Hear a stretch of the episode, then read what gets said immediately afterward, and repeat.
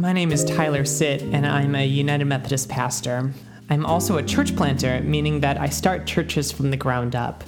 My community, New City Church in South Minneapolis, is only two years old, and we're in a community with a lot of different types of people.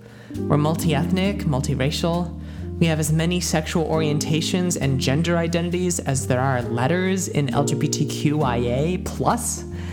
And at New City, about 40% of the people on any Sunday morning don't actively identify as Christian. But across all of these different types of people, I hear a very common refrain. People tell me, I don't like the church because it's judgy.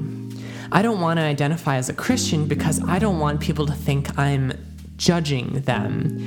And that language in the Bible about God judging me, no, thank you.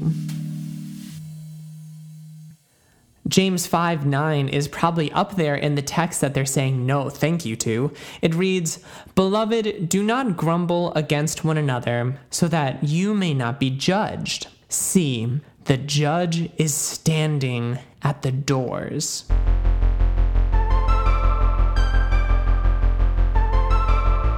So let's get into this image of judge. What is up with that? Why would James, which is a book that's all lovey dovey and telling people to work to show signs of love and, and that kind of thing, why would James evoke this haunting image of a god with a giant gavel and a robe coming up to judge all the haters and the trolls of the world? it's funny because I have these conversations with people at New City about how they don't want a religion that is judgmental and then I go to protest with them, and we're marching on the streets together, and they're like, you know, we have to hold the people in power accountable. We have to change the things harming people who can't fight back. We have to march for what is right against what is wrong.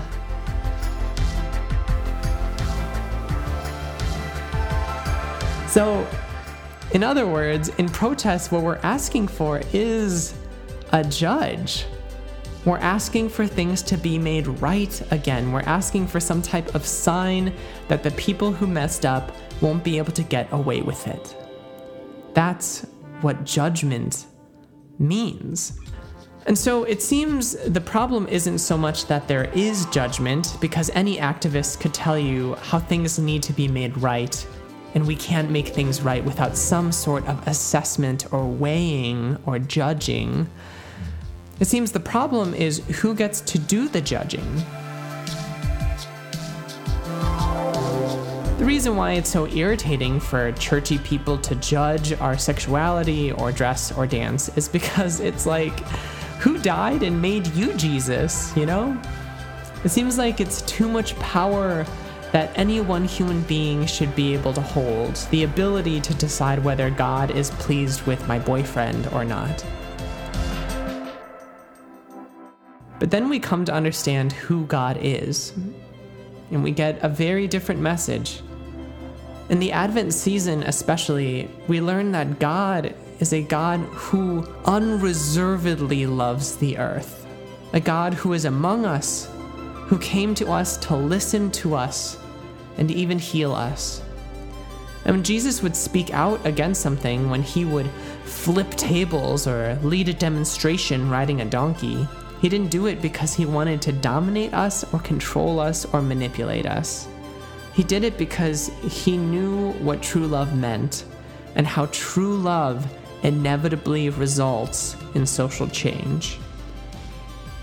Jesus was and is the good judge, not one who chops at you with shame like an axe, but one who corrects you attentively like a like a vineyard keeper training curling vines onto a trellis so that they can grow and produce sweet fruit.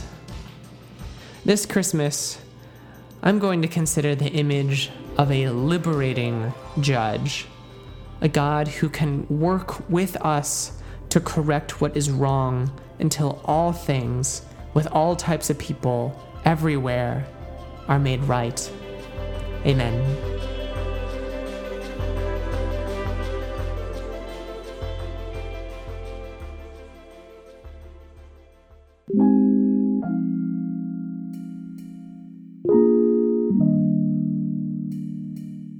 Thanks for listening to Be Still and Go Meditations for the Movement. This episode was written and recorded by Reverend Tyler Sit. As you heard Tyler tell you a bit in the beginning of the episode, Tyler's a church planter and the pastor of New City Church in Minneapolis, Minnesota. They're a community that focuses on environmental racial justice. Now, that sounds like a church to me or at least what the church desperately needs to be for the sake of the world and our future. And just like yesterday's episode from Debbie Thomas, remember that one? It was amazing. I've never met Tyler in person, but I first heard him on the Vital Conversations video series produced by the General Commission on Religion and Race in the United Methodist Church. They're incredible. The whole series, everything. Seriously, so many amazing things for you to check out now that you finished today's episode. So you can find out more about New City Church at grownewcity.church. How's that for a website URL? And you can see Tyler's Vital Conversations video and so many other incredible ones at gcorr.org. That's G C O R R.org. Stands for General Commission on Religion and Race. Get it? And if you find yourself appreciating digital resources from Riverside like this podcast, visit trcnyc.org slash donate to make a donation and support this show. Be still and go. Meditations for the movement.